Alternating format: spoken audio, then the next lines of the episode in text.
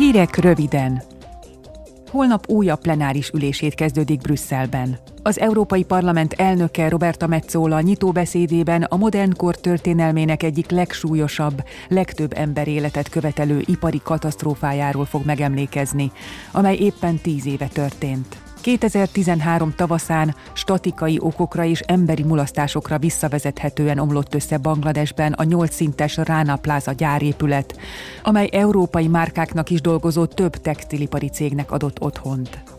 Több mint ezren lelték halálukat a romok alatt, és közel 2500-an súlyosan megsérültek.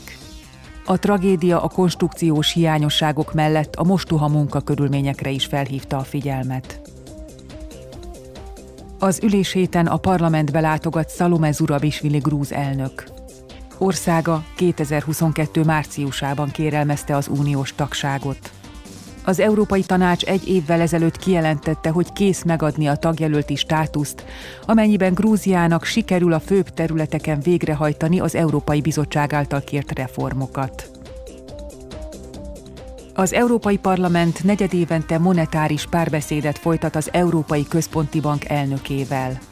Holnap a következő ilyen találkozót készíti elő a Gazdasági és Monetáris Bizottság. Az ülésen a monetáris politika jelenlegi irányvonaláról lesz szó, amivel kapcsolatban vezető szakértők meglátásait is megismerhetik a képviselők.